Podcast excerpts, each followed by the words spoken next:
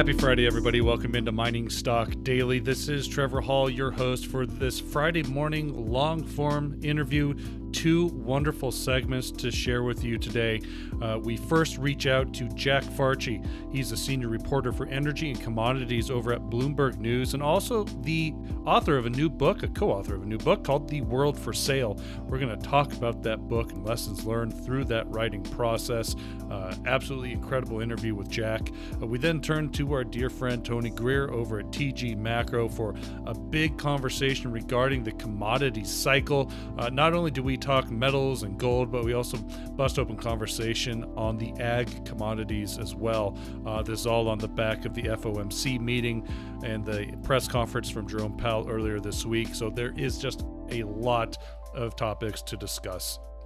We had a ton of interviews this week. Special thanks to everybody who could join me on the podcast for all those corporate updates. I hope you get a chance to tune in to them if you have not done so already. If there are companies that you'd like to hear from, be sure to drop me an email, trevor at clearcreekdigital.com. I will do my best to reach out to those companies, invite them onto the podcast, and schedule a time for an introduction and interview with those executives. Happy to do that. Open door policy as best we can here on the podcast. Special thank you to our sponsors that let this thing keep going Integra Resources, Western Copper and Gold, Corvus Gold, and Rio 2. We appreciate your continued support of the podcast. Please go to miningstockdaily.com, get a full list of the companies that support the podcast. We can't do it without them. And special thanks to all the listeners out there. Thank you for tuning in, day in, day out. Let's jump into my conversation with Jack. Monster show telling you, you're going to want to listen to the full thing. Have a great weekend, everybody. Be well.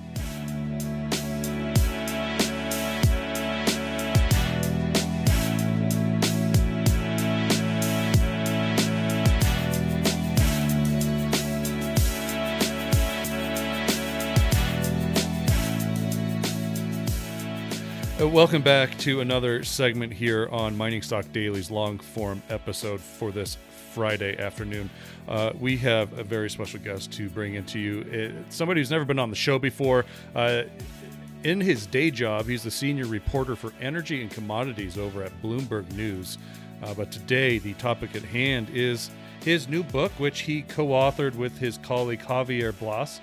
His name is Jack Farchy. Uh, Jack, uh, you just a couple months off the publishing of your, your book, The World for Sale Money, Power, and the Traders Who Barter the Earth's Resources. Uh, I finished the book uh, not too long ago, a couple of weeks ago. Uh, it was just a fascinating read. First off, may I f- congratulate you on all the work you did in your book and getting it published into the market. So, uh, you know, job well done, sir. Thank you very much, Trevor. Great to be here. Yeah, uh, this is a this is a really timely book. Obviously, uh, I don't know. Did did you did you time the publishing of this book knowing that we were going to hit a new cycle in commodities? I wish we had such uh, such brilliant market timing. If we did, we'd probably be significantly richer than we are. No, we we uh, it's a book that we were wanting to write for many years. Both Javier and I have been covering commodity markets uh, for many years. Uh, before we, we worked together at Bloomberg now, and before that we worked together at the Financial Times. Um, and really it's something that we felt for, for a long time that the, the commodity traders, the companies like Glencore and Trafigura and Vitol and Cargill were enormously interesting and important players in the commodity markets. You know, everyone we were talking to talked about them in almost reverential terms as these very powerful and, and, and important figures. And yet very few people, particularly outside of the commodity industry and even inside of the commodity industry, knew uh, knew much about them.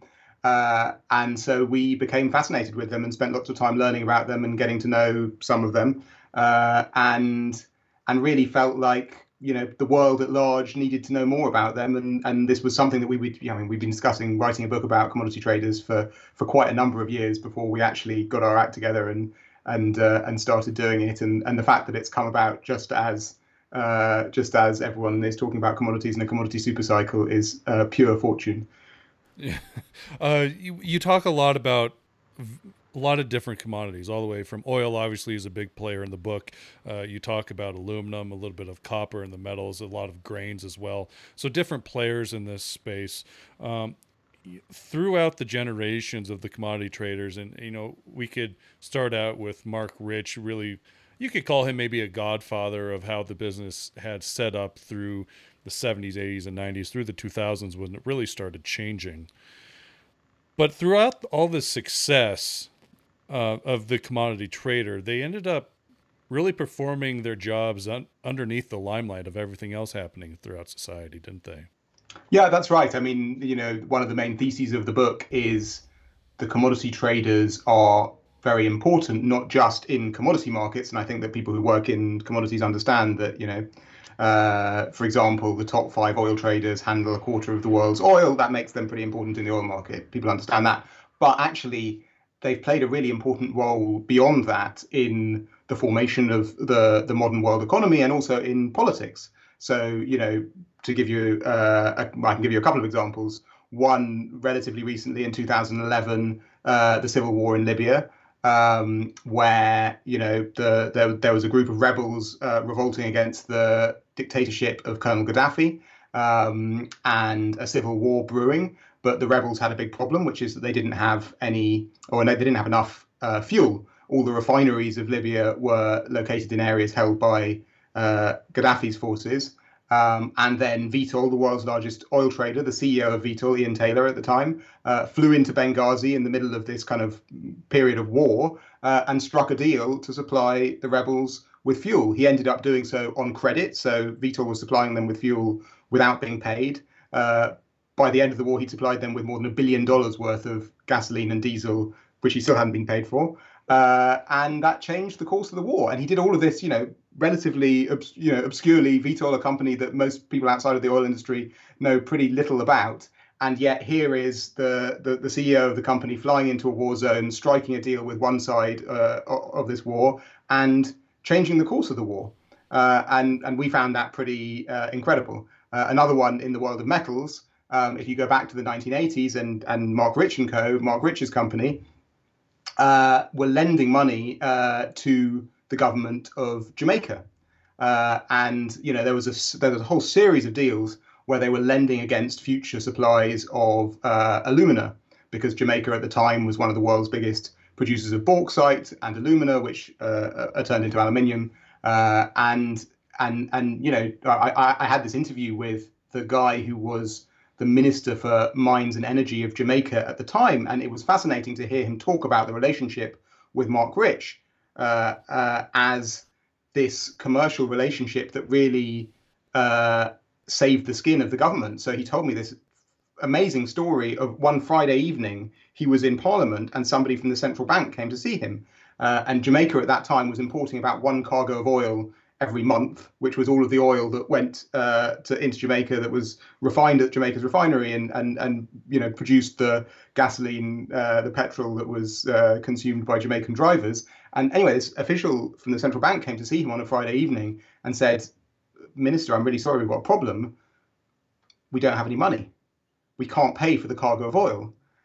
and this was you know the Friday evening before uh, the the Sunday or something when the when when the oil was supposed to arrive. They were going to run out of oil. Uh, the petrol stations would run out of of, of fuel, uh, and and he knew that this would probably mean uh, riots on the streets and the end of the government. And so he called up Marc Rich. He actually called Marc Rich in person at home in Zug. It was the middle of the night in Zug.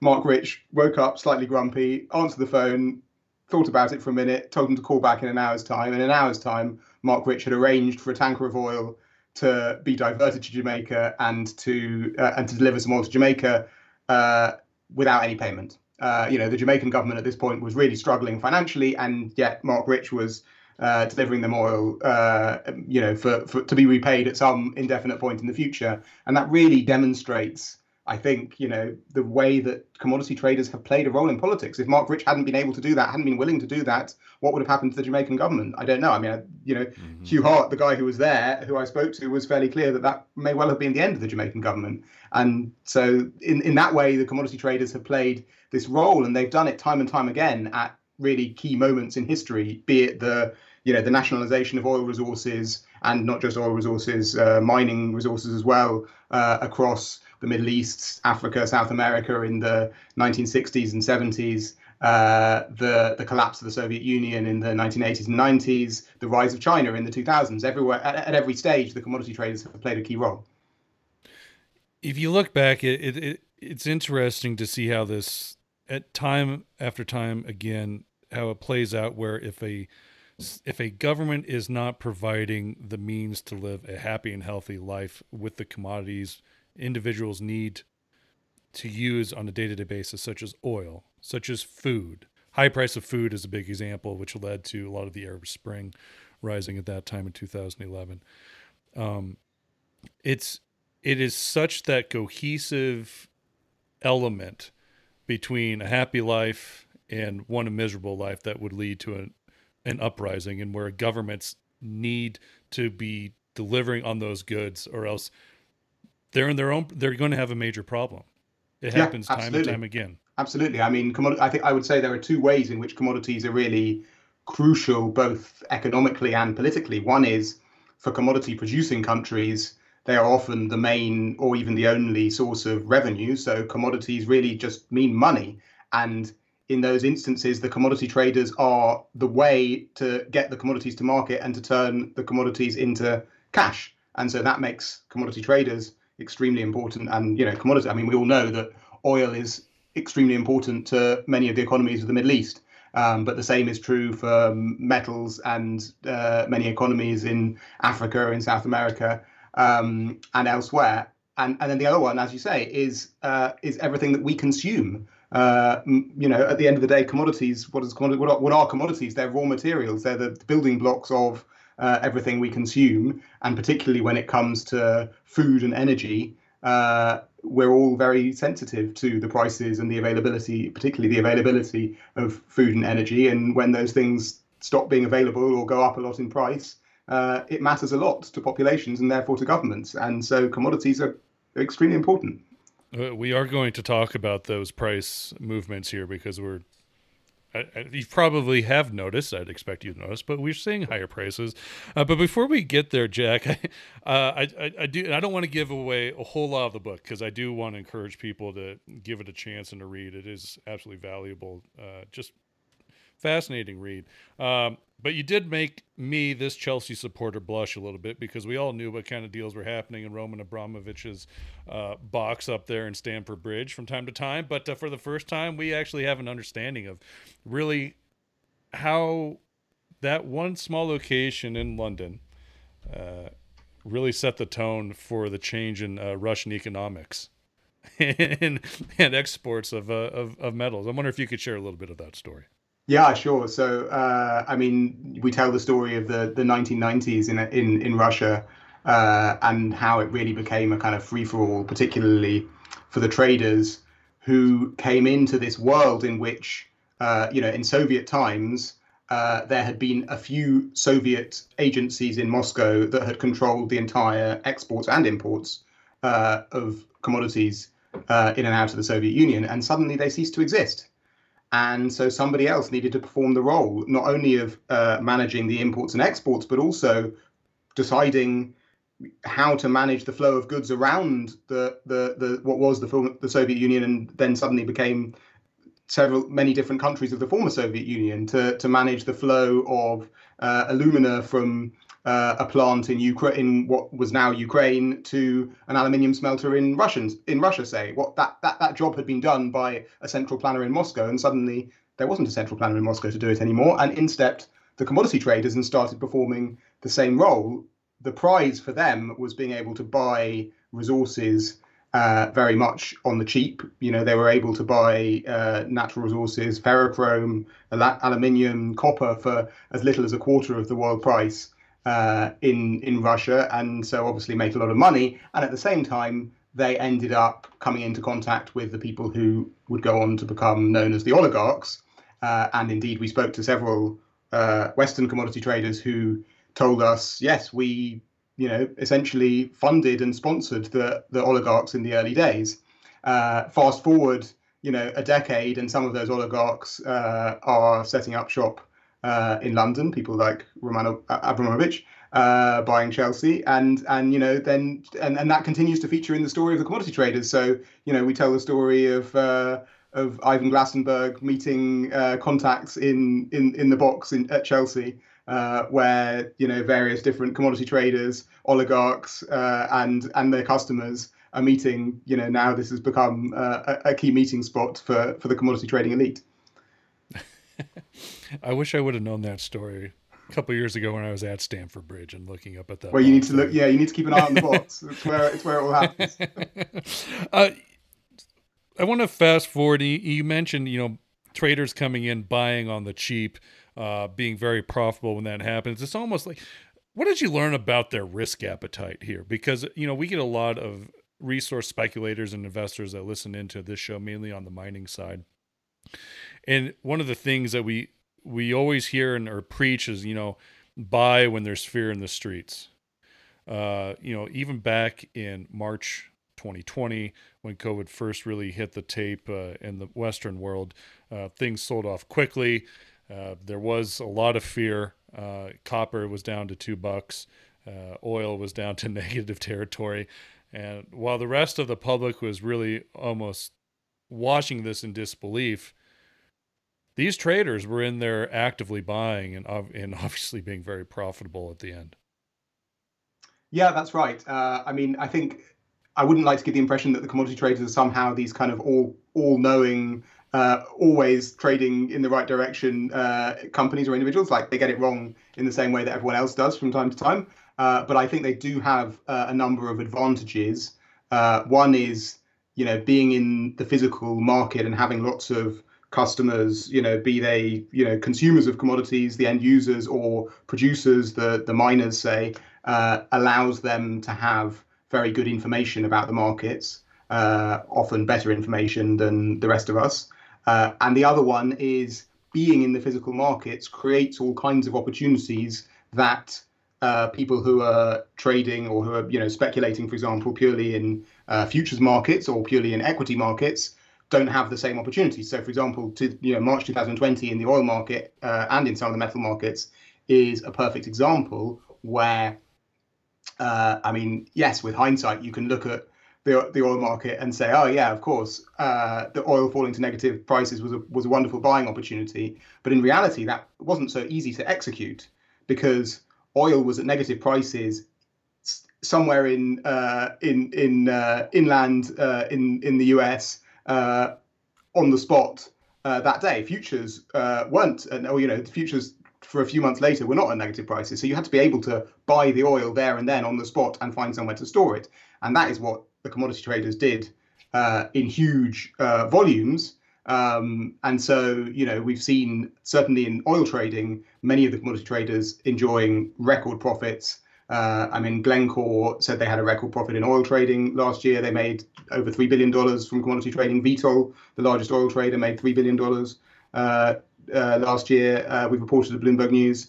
Um, some of the big oil companies as well that have big trading desks like Shell and BP and Total also made uh, extremely good profits from trading last year. And it was really all that same trade, the contango play, which was buy oil for very low prices at the very same time, sell the futures forward for a much higher price because the futures curve is in such a is in such a steep uh, contango as it's known, uh, and and lock in the profit. And to, but to do that, you had to have to be able to uh, to trade in physical oil, and you had to have somewhere to store it, and you had to have the balance sheet available at that real uh, crisis moment of March 2020 for the world economy, you had to have the capital available to go out and buy the oil.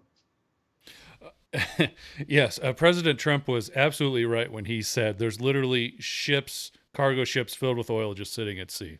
He was absolutely right. That's what was there happening. Were, there were very many of them. Yes, absolutely. uh, I, I want to get your thoughts here and move this conversation over to the role of China. Uh, you wrote extensively uh, in the book about the 2000s Chinese commodity boom, which at, you know really spurred that super cycle. And I hope this we can use this conversation to set the stage of getting your thoughts where we are now in a commodity cycle. Uh, and if you don't mind, I'd, I'd like to kind of just read an excerpt from the book here. Um, you're writing about Xstrata's uh, memo called A Leap Upwards.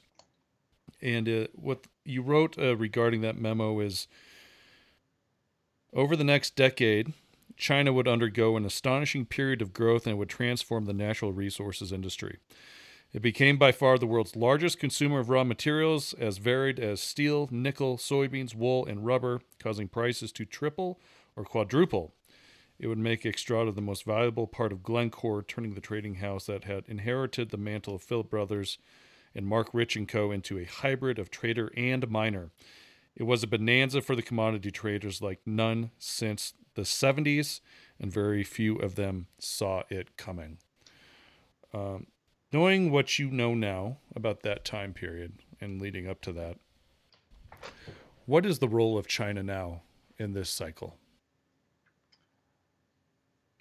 Um, I mean, I think China now for commodity markets is the important player, uh, without a shadow of a doubt. Um, you know, that's part of the story of the 2000s is that China grew from being just another country that was, yeah, an important uh, an important source of demand, but not the overwhelmingly important source of demand, to being 50% of pretty much every industrial commodity market. Uh, pretty much 50% of demand for every industrial metal comes now from China, um, and increasingly uh, a similar share of uh, energy and and agricultural commodities as well, particularly when it comes to to you know trading agricultural commodities. You know, for example, just you know, uh, I, am sure this is these are this is data that some of your listeners are familiar with, but you know, in 1990, Chinese copper consumption was about the same as Italy, which was about 5% of global demand. In 2000, China was three times as much as Italy. And in 2017, China was 50% of global copper demand and 20 times that of Italy. So that acceleration has just been extraordinary. And it remains the case that, you know, China today is 50% of global copper demand, give or take. Uh, what happens in China matters enormously much and more than any other country in the world by a huge distance uh, you know, getting getting right what's happening in Chinese demand and in and in Chinese uh, you know purchasing and imports is probably or is definitely the most important question in terms of uh, in terms of the direction of the markets. I think. Uh, by mid 2000s, 2005 ish, the word super cycle was the buzzword on Wall Street. Is it now a buzzword on Wall Street? Are it's certainly a buzzword. It's certainly a buzzword. Do we have a super cycle? That's an interesting question. I think what we definitely have is a cycle. We are definitely in the midst of a commodity boom, and you can tell a very straightforward story about why the markets are booming at the moment. And it's a, a story that is really familiar to anyone who's uh, spent any time in commodity markets. You have a downturn uh, of relatively low prices, low investment in production, low production because prices are low, and then when demand recovers, the production, you know, the investment in production hasn't happened. The production has been relatively low, and prices go up, and that's what's happening now. And you know, last year the pandemic was like an extreme version of that, where oil prices were negative, copper prices were very low, um, and at the same time you had this kind of two-speed economy where China actually recovered from coronavirus much earlier than the rest of the than most of the rest of the world's economies, and so China stepped in and bought up an awful lot of the stocks of metals like copper, but also agricultural commodities, soybeans, corn, uh, and swept up and imported a lot of those stocks, leading to a situation that, it, that we're in today where inventories of uh, lots of commodities, not oil, oil's you know inventories are still working down from from the inventory buildup that happened last year, but but lots of metals, agricultural commodities inventories are very low at the same time as global demand is booming because it's recovering from the collapse of last year. And so that's a very clear, you know, cycle, I would say. Uh, is it a super cycle? That's an interesting question for academics and, and commodity strategists. I mean, you could argue that the super cycle that began in the early 2000s, driven by China, has never really ended. I mean, you know, we're still talking about Chinese buying and Chinese growth and Chinese demand. Um, I mean, I think one counter argument to the kind of super cycle thesis is around energy, where everyone is talking about an energy transition. Well, if we really are going to have an energy transition and and and uh, the world is going to transition away from fossil fuels, that can't be good for oil demand. And so it's quite hard to see how you're going to have a really long-term oil super cycle if you also have an energy transition happening. Can you see spikes in the oil price over the next few years? Yeah, absolutely. Of course you can. But will you have uh, a multi-year uh, super cycle market, I, I, I struggle to see how you can reconcile those two things. On the other hand, metals, you know, you can paint a story of how the energy transition is going to lead to much higher demand for copper, nickel, nickel, cobalt, lithium. Uh, you know, the metals that are going to be important in uh, electrification and electric vehicles and batteries. Uh, and uh, could that constitute a super cycle? I mean, I guess that's up to uh, the people who get to define such things. Uh, but yeah, maybe. to pick up on that, Jack, one of the ideas that we've been toying around with here is the need for China to be the most dominant player in the this cycle, whether it's a super cycle or not. You get these words of building and improving infrastructure from the rest of the developed world. Is would that be enough to really spur a cycle to be a super cycle, or do you absolutely need China to continue to be a buyer of these commodities to get another round of super cycle momentum?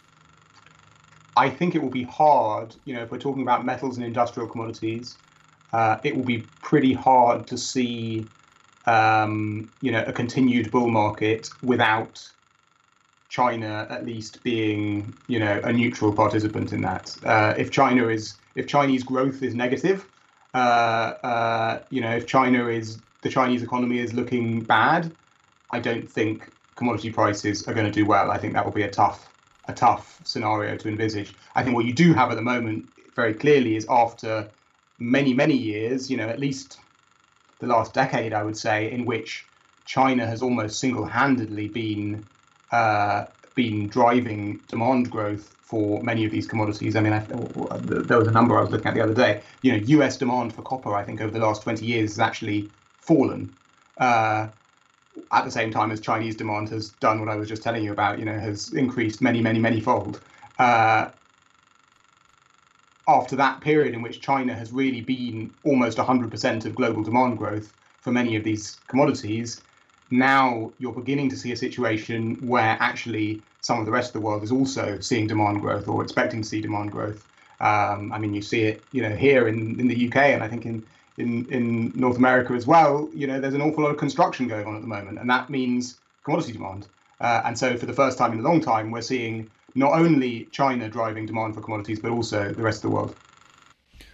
Uh, almost all commodities are up. I mean, you look at copper; that's reaching close to more all-time highs. Uh, all the grains, ag, you know, all the ag grains are reaching new highs. It seems like uh, lumber's been a con, you know another story. Uh, given what you've seen in the last couple months, the increased prices, does any of this surprise you after coming off the publishing of this book? um, if I could predict commodity prices, uh, as it comes back to the question you asked me at the beginning, if I could predict commodity prices, I would be wealthier than I am, I suspect, uh, or at least in a different job. Um, but uh, yeah, so writing a book and talking to commodity traders, I don't think has given us the ability to predict commodity prices, sadly. Um, I do think that you know this cycle at least is something that a lot of people did predict you know sitting back uh, you know nine months ago as the vaccines were beginning to be developed and uh, and you could see at least the beginnings of a of an exit from the worst of the pandemic in terms of the economic effects of it uh, I think you know a lot of people did predict that commodity prices would recover and indeed they have. Um, you know, we've been writing stories at Bloomberg about people predicting copper prices going to ten thousand dollars and twelve thousand dollars and fifteen thousand dollars for quite a few months now. Um, so, uh, how far does it go? I, I, I, am afraid I have absolutely no idea. But, uh, but certainly this, you know, the fact of a cycle, you know, the the, the economic rebound from the pandemic and that that drives a, bu- a bullish cycle in commodities. I think that's been fairly well predicted by a lot of people. Um, you know, as a as a journalist, I know uh, it from one journalist to another. Uh, you know, it is a it's been a pretty tough time uh, to have that word journalist by uh, by your name, uh, your prof- you know your professional credentials, and so t- trying to be humble in my next question. As a journalist in the commodities space and as the author of this book, what is something in the last year that has completely surprised you that you didn't know and was excited to share? Oh, that's an interesting question. I feel like there's so much stuff that I don't know. Uh, I mean, when it comes to uh, when it comes to the energy transition and batteries, I'm learning stuff all the time because I am very far from being a chemist by background, and I know absolutely nothing about uh, about how batteries work. Um,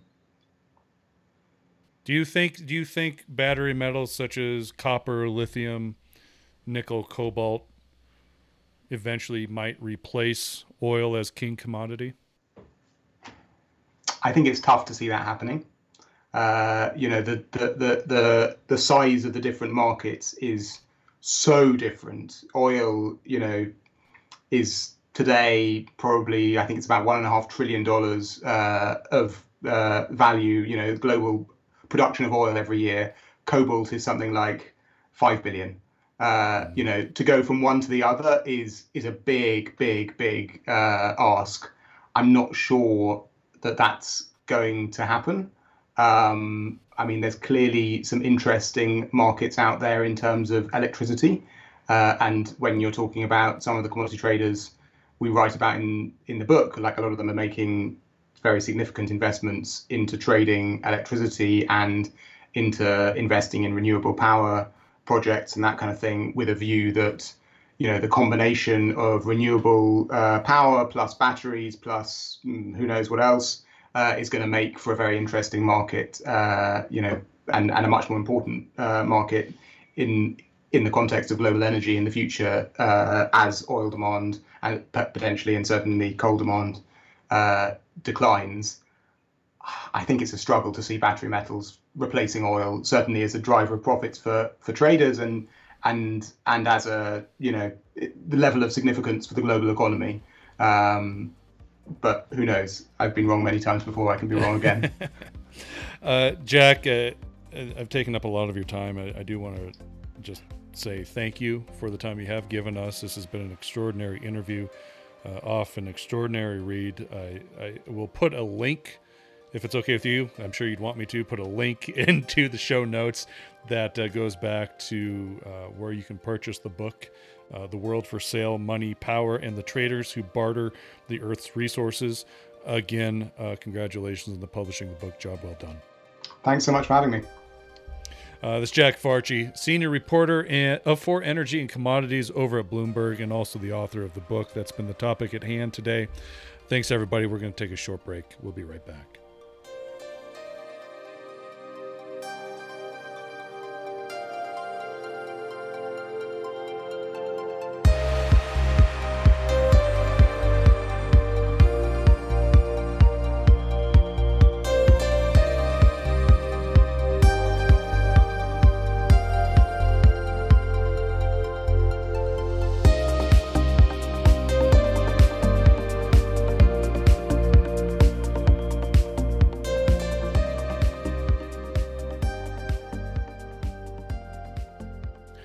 We're back here with the second segment of our long form, in depth interview here on Mining Stock Daily, Friday morning publishing. And uh, uh, happy to finally welcome back in Mr. Tony Greer from the Morning Navigator. Uh, TG, uh, we just had a conversation with Jack Farchy, who's a Bloomberg reporter and also the author of The World for Sale. He writes about the, the growth of the commodity traders, uh, you know, through the 70s, well, last you know, last couple decades, and kind of where we are in the commodity trade now.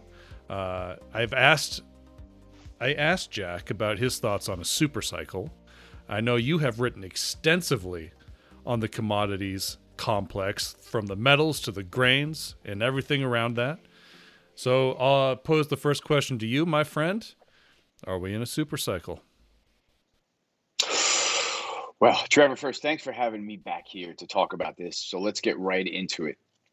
Because of a lot of reasons, I think the answer is yes, right? And to go back over the reasons, uh, I, I start off with the Fed doubling its balance sheet last year, right? So something that has historically never been seen, heard of, you know, never even conjured that we would lock down an economy and need this massive massive amount of stimulus to pay for the damage that we did intentionally to the economy, right? So there is a new paradigm to start off with right there. That was the birth of this move. As you know, in March when we went into lockdown, commodities took a very brief nosedive, and I mean very brief, and have been bid only since that day, since the bottom, right? There's essentially been no let up in the path of the Bloomberg Commodity Index, right? So, this is to me the early stages of the market adjusting before the investors have adjusted, right? Because I feel like this, the, you know, it's just taking, you know, we've been talking about this for months and I've been writing about it for months. And now the mainstream is latched on to the inflation theme. And we're like, hey, welcome to the party, guys. you know, where you guys been? You know, we've been sitting here for months and months, you know, some with our positions on, others, you know, looking to get them on. But, you know, we've been bullish oil since, you know, $10 on the way down. We've been bullish copper. We've been bullish gold. So, I think that we can enter a super cycle because I was sitting in the commodity seat at Goldman Sachs at the beginning of the last one. And it felt very much the same in the pre-period before the super cycle started in call it, you know, 2001, you know, something like that. And what it felt like was all of the energy and all of the air was getting sucked up by the dot com bubble and everybody was focusing on the dot com bubble. And then that as that burst, there was a real need to number one address the market burst and the market breakdown, but number two,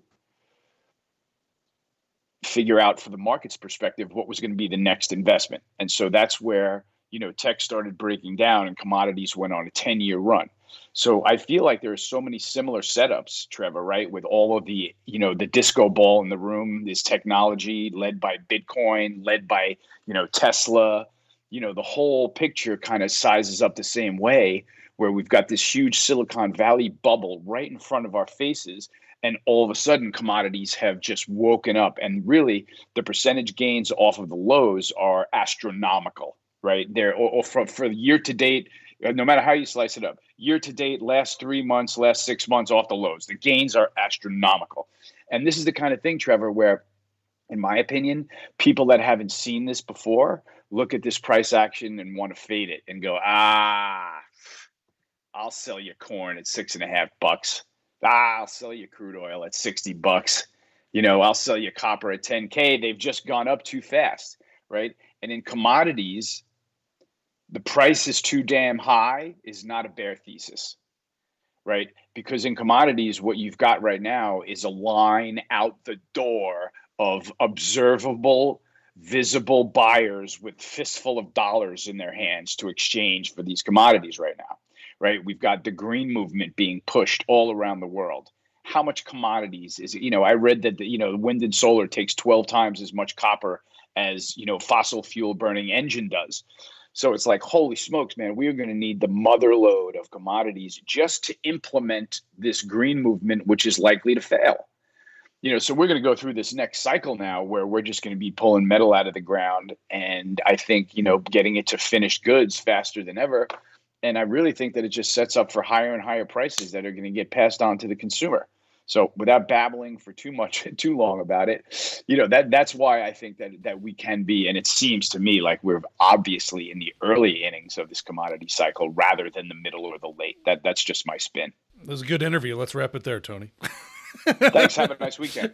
uh, you know, they say that uh, market history rarely repeats, but will rhyme. But this, from what you just said, I was like, this is market plagiarism. Right, right, exactly, right. So that's why you know an old timer like me is like you know you're looking at these commodity moves and you're like, oh, okay, we're just getting started here. Like, do I have enough exposure for this move? Am I, you know, am I exposed across metals, across grains, across energy, so that if one outperforms the other, I'm not missing out. And so, you know, I think that we're going to run into a period of time that I'm anxious for where hard assets and commodities are going to outperform the likes of Bitcoin and Tesla and the triple Qs. And it'll be a fun period of time because nobody's expecting that. You know, I, I just don't think that anybody thinks that, you know, you're going to see a trucking company outperform Bitcoin. Nobody thinks cotton is going to outperform Tesla in a year. You know what I mean? Mm-hmm. Like, but we're just going to have to start, we're going to start to have these anomalies now that what's cool about, in my opinion, is that you know, plain vanilla investors, I don't think that they've really gotten their position on in this trade yet. And so I think that as it starts to develop, as Goldman Sachs comes out and says, hey, we're super bullish commods for the next six to nine months with much higher price targets in gold and copper um, and oil, I think that's the kind of thing that now moves the needle in the boardroom for the plain vanillas to sit down and say, okay, let's look at our books. Do we have enough exposure to this? Do we have too much exposure to that? And that stuff takes months to pan out. And so I think that we're kind of moving toward that phase now where we get a lot more visible tire tracks in sort of hedge fund and mutual fund investment at different levels. And you know the rotation just keep, is just going to keep burning where i think hard assets and natural resources are going to slowly but surely gain on the big tech sectors that have putting up that have been putting up blinding performance numbers. So that's just the way i see it you know with the whole macro background fitting in there.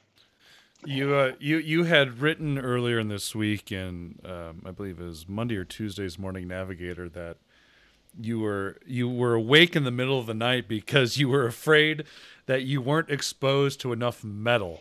And, uh, and like the first thing that popped into my head tg was that opening scene of apocalypse now when captain yeah. Willard's just awake and like realizes he's still only in saigon. You know like this is yeah, like this yeah, is like this is tg right here awake in the middle of the night figuring out what to do yeah no, it's like I felt I literally woke up and I felt like LME Copper was going through 10K and I was like short covering it for a stop loss for somebody that was like, you know, on my desk or something like that. And I'm like, no, no, you know, that's just your muscle memory. Like, right, when copper's rallying, that's just what you think you should be doing. But the reality is, is really just like, like I said, there, there's there's nothing but buyers, and they're starting at ground zero now realizing how much metal that they've got to buy and how much inflation hedge they want in their portfolio, et cetera, et cetera. So that's why I think that we're in the very early stages. Just to get back to your initial question. Yeah, uh, so, you, what about jumping in the timing of this? Like, if if you're not exposed to the metals side of the commodity cycle, but you go and you look at these charts and you're seeing things moving up. You know, like and they always say, you know, don't be buying at the top wait for a pullback. But you know, right. like here's a couple examples of moves I missed. Uh, sold a Freeport position way too soon. Sold a Vale position yep. way too soon. Uh, you know, all these uh, base metal producers.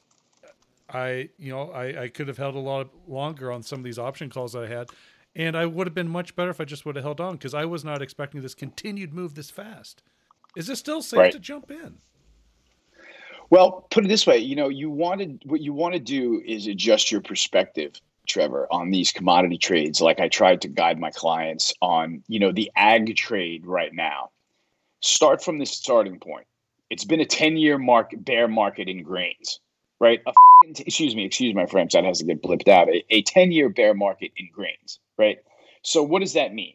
That means that they are dirt cheap right? So I'm trying to get my clients to open up their minds to the ag space and figure out how to get some exposure to it. And I'm like, look, if you can be a long term investor, look at a 25 year chart of DBA, right? The ag, you know, the ag ETF, right? It's got grains in it, et cetera. It's all your ag exposure that you want. Look at a 25 year chart. This thing came crashing down from the 40s when we when we had the uh, excuse me when we had the great financial crisis. So you know this is the ag ETF that has now pounded its way down to twelve dollars and has just turned and has traded up to eighteen dollars and is just now starting to break trend and make new highs, et cetera, et cetera. So my point is just, Trevor, if you can look at these things from a long-term perspective and say, okay, at 18, the next dollar up or down, who knows? But if TG and Trevor are right and this trend is changing, then I'm going to say the next $10 is certainly going to be up in DBA, right? The next $10. Like, I don't think that we're going to go to single digits in DBA at this point. It seems like the trend just turned and is heading the other way. And so, you know, you look at the grains markets, you look at the base metal markets, which have been rallying, you look at the grains, grains markets, which have been already on their butts, and you look at the oil markets, which has been somewhere in the middle. And then you look at the commodities as an asset class and you add all that up and you say, yeah, okay, last sale, I can buy them right? Oil's fair at last sale. Grains are maybe a little bit too expensive. Uh, I mean, excuse me, grains are cheap. gold is at a fair price, oil's at a fair price, and maybe grains are expensive right now. Excuse me, maybe what's expensive right now? What did we just say? Sorry, I messed that up. Corn, everything, right, lumber. Right, exactly. What what right. what isn't expensive? Yeah, TG? lumber, something like that. lumber, lumber, and copper are expensive right now. Grains are cheap, but oil is somewhere. You know, seems like fair value, not backing off, still in trend. So, like as a whole, commodities are still a buy. You know what I mean? Like we're not at that stage where they're all carving new highs and, and nobody knows where the prices are going. So I just feel like, you know, overall, the mature money manager is going to look at this scenario over the next quarter and say, okay, we don't have enough commodity exposure, natural resources exposure, et cetera. And then we're going to get to the period where the agricultural and commodity based equities are going to trade straight vertical Yeah. for weeks at a time and maybe months at a time. And so that's that's just how I see it. And I think that money actually does come out of big tech at some point. I think money is coming out of the technology sector. It's pretty observable in the reopening rotation how natural resources and industrials are bid and all the sectors, subsectors of tech from solar energy to biotech to, to software are weak. Right? It's observable, it's on the screens every day. So I think that adjustment is happening before our eyes and it's not going to be a linear path but all that means is that the volatility is going to be good for us traders Uh, I, I, I will admit, uh, nothing had uh, pumped up my ego a lot more this week than realizing I was in DBA a couple weeks before TG started writing about it. So, and that's something you want to hear the truth trevor the dba getting clients back into that is like a sword in my side because i was in dba for the morning navigator clients at 13 oh wow, right Yeah. and i we you know it went up a little bit i forgot where it was but i pitched it in a broad de-risking and i was like okay this thing is like you know i'm either side of you know a couple percent on this trade right now and i feel like it's necessary to de-risk so i since i can always buy my commodities back i'm going to sell them out here and hope for a better opportunity Mhm. yeah. I next thing you know Yeah, I mean, I, I remember uh, around Easter time, we were literally driving. The family and I were driving from Colorado to Nebraska and along I eighty. I saw more grain trucks hauling grain than any sort of you know big time transportation hauling whatever on I eighty. Yep. It, it stuck out of my mind because I couldn't remember the last time I had seen that many grain trucks on the interstate. And on top of that, it was also uh, just getting out of calving season. So now you're having to feed more cattle. So it was just kind of like putting it all together. You put, you know, you know, one one plus one equals three type of situation. Um, it, it was just, it was just, you know, if you can observe that while you're traveling, you kind of know where you need to be. nobody likes channel checks better than me, man. I've been in the home builder sector because you know you can't ride a bicycle down my block without you know popping a tire on a construction site's you know debris, and it's literally every home around my area is either renovating or has been sold, knocked down, and is being rebuilt. So you know, coming out of lockdown with you know that that was one of the easy sectors to say, okay, I'll try the home builders because you know, there's still building going on around me. And next thing you know, we have this mass exodus from every large city in the country, and builders are bid only now for months. Yeah. So, you know, the, the the visible channel checks are always a good way to get yourself to pull the trigger on a trade. Uh, I, I do promise everybody, TG and I are going to talk about the metals and miners, uh, but we got to get through a couple of bullet points here. And, and there's a couple of things I wasn't necessarily prepared to talk to you about because it just hit the tape this morning, and that's the move in the bond market.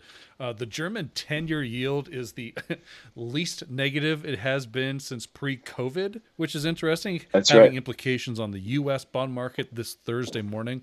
So obviously, it's a you know a day before this is going to record, uh, but obviously that's having implications on the metals and also the markets as well.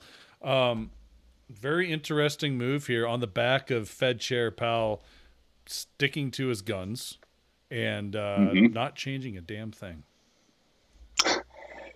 Trevor, you couldn't have said it better. Um, you know, 20 words changed in the FOMC statement, which is like you said. I mean, they literally they, they basically changed the date on the goddamn thing, and and that's a couple of the words right there. So, you know, we are we are dealing with Jerome nose to the grindstone Powell, who does not seem the least bit fazed by this commodity rally, right? Like you and I keep picking away at him because we keep hearing this transitory word come out And you and I are looking at the charts, and we know damn well this is not transitory type of trading.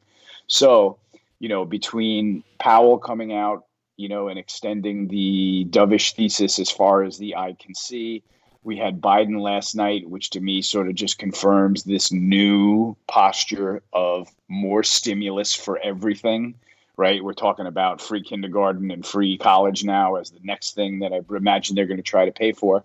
So, what is the stimulus? You know, you have to decide what that stimulus means to you. What do I decide it means to me? To me, it just makes stocks the only alternative trade once again, right? And so I can get bullish on things like that. The beauty, as you said now, is if we on demand, you know, with Powell and Biden coming out, the US bond market turns to the lows. All of a sudden, we've got European participation. And as you say, we've got German yields driving higher towards zero, right? That's a really great dynamic. The best thing that could happen to the equity markets is for interest rates in Europe to go positive. You know why, Trevor? Because then the European banks will start rallying out of the hole because they'll have some interest rates to deal with, just like the US banks did. And it'll improve the whole entire risk parameter picture, right? Because now there'll be some yield in Europe that you can grab onto, and it just broadens the whole sort of. Uh, it just kind of weighs investments out a lot more equally, and I think that that'll be a stabilizing thing for the stock market, which is very much up a flagpole right now. So. You know, to get back to your original question, I think seeing this much stimulus, this much dovishness, I mean, the, the S&P is just reflecting it. And this morning, we're, you know, out of the gates to a new high. Maybe we got a little over our skis and we see this pullback now but overall nothing about this s&p trend is broken and it feels like we're up and to the right for the next several hundred points now to be totally honest with you. I was i kept on thinking as as as powell was there claiming this move in prices is transitory or they see it as transitory and i'm tired of using the word transitory but it's i mean like you like you i find that excuse to be complete bs but if you are on the other side of that transitory inflation argument, wouldn't you be like selling all of your assets at the high right now? Selling your I'd have my house. I was going to say sale. sell yeah. your house. Anything that you Yeah. had. If you really believe this move in inflation is transitory, you should be liquidating and cashing out. Right. The great point. Great point. Cashing up to the gills is what you should be doing if you think that's the case. Um, you know, I, I don't know how you can come up with that scenario when you look at the commodity markets and and and under, put it this way i will talk to you about this being transitory if you show me where the commodity supply is coming from that we're going to need for the reopening the green movement and getting back to normal air traffic right so you point to the supply that's going to be sitting there ready for us to get through those episodes and i'll say hmm now i have to think about my commodity bullishness. But in terms of the fact that we've got spreads tightening we've got um, you know from everything from iron ore to hot rolled coiled steel to copper to aluminum spreads getting more steeply backwardated you know just just a blatant reflection of the fact that they see that there is not enough supply on the markets to wait to make their purchase i mean all of that to me just spells sustainable commodity rally and not transitory because I can't draw a circle around the barrels of oil that are going to be there in a couple of months when everybody wants to go on their summer vacation via car this year. Right. So like all of this to me just adds up to just another another leg of commodity bullishness. It really does. Let's move the conversation over to China. Uh, if you did watch the um, ongoing copper uh, tape, uh, you did see kind of a bit of a pullback uh, during uh, the Asian markets, I believe it yesterday. And there was this concern that maybe China would dump some of their of their supply onto the market at these highs. Well, it looks like if you looked at if you looked at the chart, it does look like China did dump some copper into the market. However, that correction was very short lived and immediately got bought up. Uh, so here's knowing that and, and you know that kind of that, that thesis and that idea what is the role of China here going forward in this cycle, commodity cycle? Do you need a China? We just we posed the same question to Jack in the last segment. Do you need China to be the major participant in this early innings of a super cycle? Or do you need just the rest of the developed world to really come in and, and, and take that place? That's a great question. And I arrive at the quick answer of no, we don't necessarily need China to be the epicenter of this super cycle. You know, the last super cycle was China procuring commodities for the warships that they've got floating around, you know, the Pacific Ocean right now, and for the bombs that they built on them that they are, you know, ready to deploy, right? That's what the last commodity super cycle was all about, rebuilding those, you know, all of those city, or excuse me, initially building all of those you know satellite cities that, that you know speaks to the whole China expansion is why we had that super cycle. So I feel like you know with them being an obvious buyer in the grain market, hand over fist, and an obvious buyer in the oil market, hand over fist.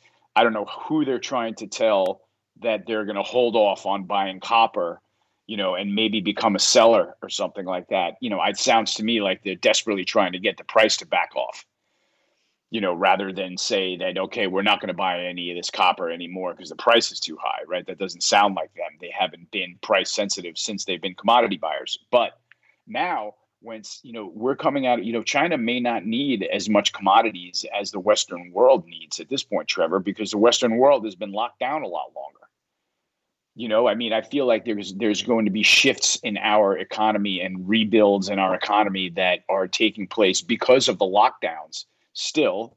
And, you know, China had a much shorter lockdown than we did. So I don't expect them to go to their balance sheet as much. I don't expect them to have to do as much rebuilding as we do here. And I don't know, you know, I don't think that they are as pushing as hard in the green carbon neutral movement as we are you know they're kind of they're they're kind of standing you know in the crowd and they want to be there et cetera et cetera but they're still you know i'm just reading an article about how they've got to cut down their coal fired plants before they can even be in the conversation of going green right? So if you if you add all of this together to answer your question i i feel like the us with our housing with our housing strength right now and our industrial strength you know european markets are clearly trying to rebuild. I think that it's fine for the U.S. and the Western world to be the biggest customer of the commodity boom on the side of uh, of that transaction on this side of the mm-hmm. lockdown. I'll say I don't think China is going to be at the center of it. maybe it's um, maybe they won't be at the center of the metals side of the commodities. We, we'll see how this plays out. But it's interesting. They still have a lot of people to feed. Uh, in mm-hmm. fact, mm-hmm. uh, the reports out of last week alone, uh, ending in April 22nd, China bought 9.6 million bushels of U.S. sorghum. They bought 2.3 million uh, old crop and 7.3 million new crop soybean bushels. So wow. they are continuing to buy. And this just continues to show that relationship dynamic between U.S. ag producers and you know China having to feed their people. There is a unique relationship there.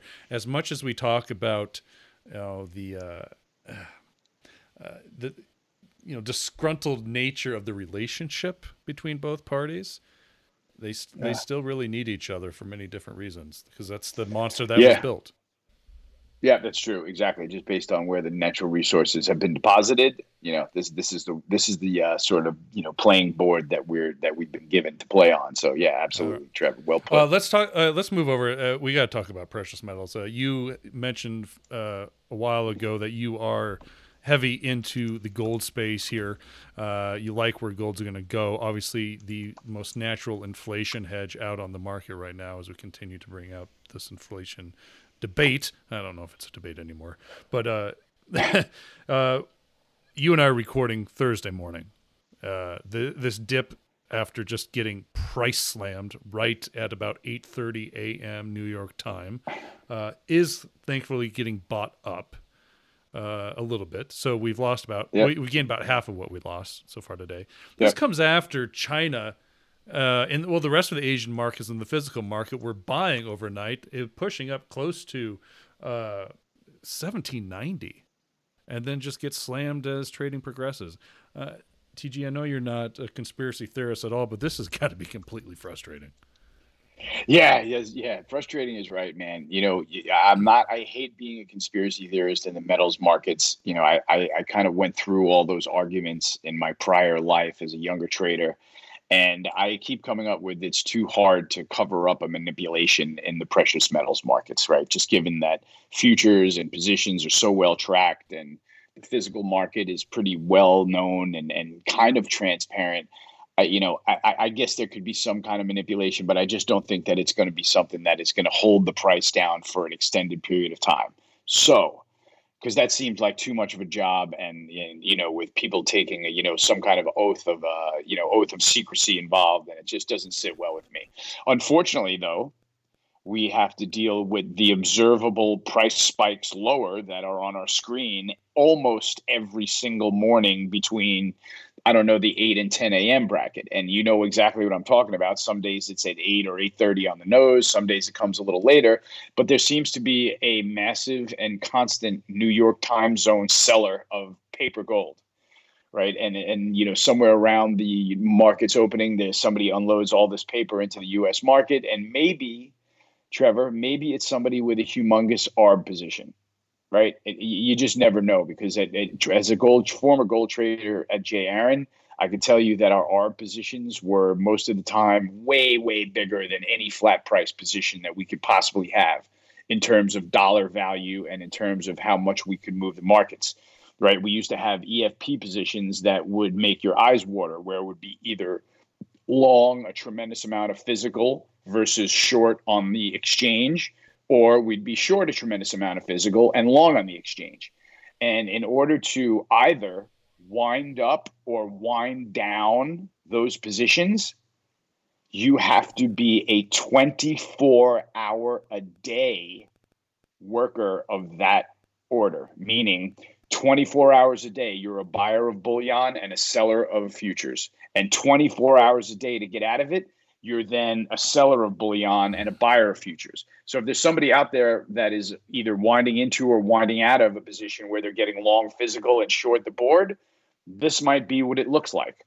So there's one realistic scenario that it could be that is not in conspiracy world and maybe announce it addresses some of the price spikes that we've seen in the markets. So broadly speaking though, I think gold is starting to have run its course, right? The big, the big, uh, the big villain in the gold market has been the GLD ETF, quite honestly, because we've seen total gold ETF assets falling almost every day for like two or three months now. Mm-hmm. I mean, literally every day, every week, gold goes up two or three percent a week. It doesn't matter. ETF holdings go down in that week. So we're battling this brutal dynamic where somebody is clearly clearly unloading their gold ETF assets, whether we like it or not, right? Like that, that's not a that's not a question. The gold ETF assets have gone from 110 million ounces to 100 million ounces. Somebody cut bait, right? So if that's the scenario, I'm waiting for that to lighten up, and and it seems like there have been at least a couple of upticks in gold ETF holdings.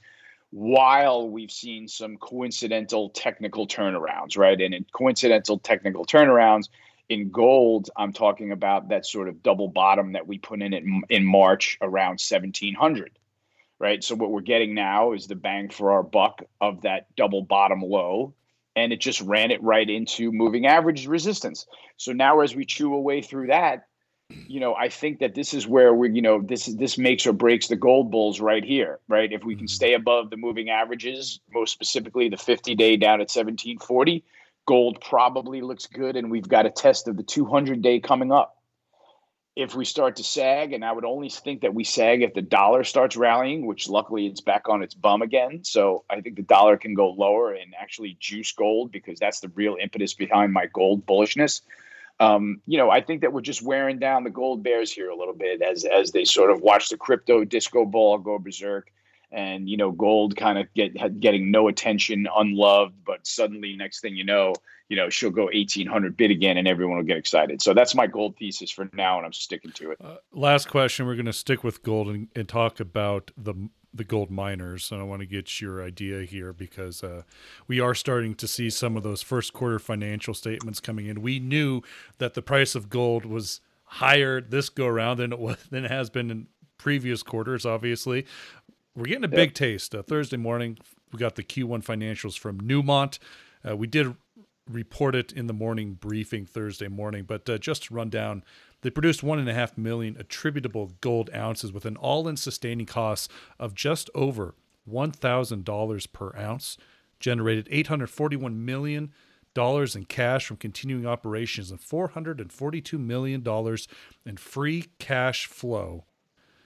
And folks, their average uh, their average price of sellable gold was just over seventeen hundred dollars an ounce.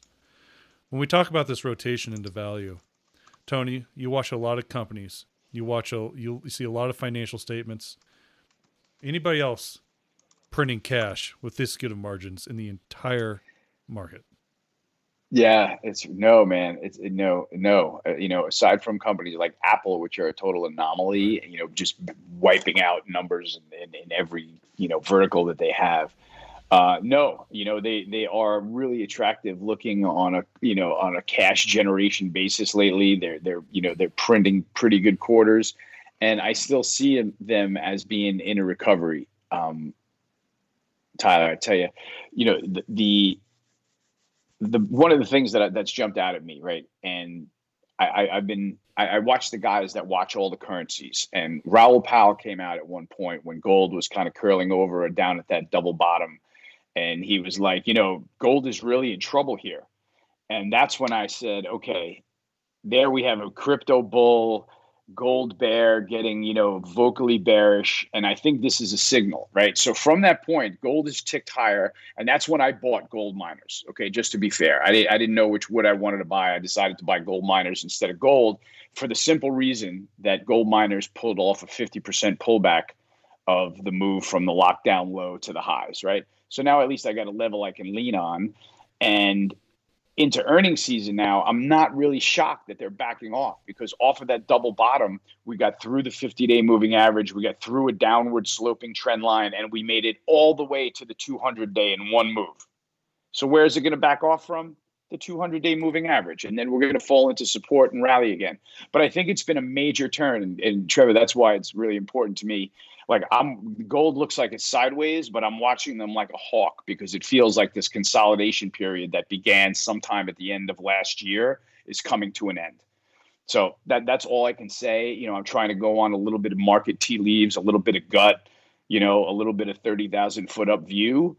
But to me, with the inflation picture shaping up the way it is, I don't think portfolio managers are going to have a choice but to come after some gold stocks in their portfolio at some point looking forward to that day because it wouldn't take much to get this sector really moving. It wouldn't take much. Uh, could you imagine if they adjusted their allocations 25 basis points oh. into metal stocks? It, be, this, uh, the GDX would double from here. It would double. It would be a $70 item from here. So, you know, yeah. that's the low hanging fruit side of the trade, you know, and, and the, and the, um, other side of the trade is like you said, those, those deflationistas, deflationistas that won't give up you know, and just refuse to take this commodity, you know, explosion off the lows as something that's going to last very long. And so, if we're right and it does, they'll be coming for our gold stocks, Trevor. Don't worry about well, it. Well, and for and for us who play in the junior, very speculative nature of that, we maybe we could stop trading amongst amongst each other and have new players. Yeah, that's a good idea. You guys can stop playing hot potato with the junior miners, right? uh, TG, it's always a pleasure to have you on. This was a great interview. We covered a lot of ground, and uh, we yeah. always look forward to having you on, my friend. If you go to miningstockdaily.com. Uh, we do have a, a link to uh, TG Macro's website where you can inquire about a subscription to the Morning Navigator. Folks, uh, he's been on fire lately. I'm not kidding you. I read it every morning. oh, thank you. Thank you for noticing, Trevor. I really appreciate your endorsement. You're one of my favorite people in the markets, and I come on your show anytime. All right. We'll, we'll see you here in another couple weeks then, Tony you, you got it. All right, th- that's going to wrap up this week here on Mining Stock Daily. Thanks everybody for tuning in. We covered a lot of news, a lot of interviews, a lot of commentary. Uh, we're going to take a break over the weekend and be back Monday morning with the news briefing. Have a great weekend. Be well. The information presented should not be considered investment advice. Mining Stock Daily and its affiliates are not responsible for any loss arising from any investment decision in connection with the material presented herein. Please do your own research or speak with a licensed financial representative before making any investment decision.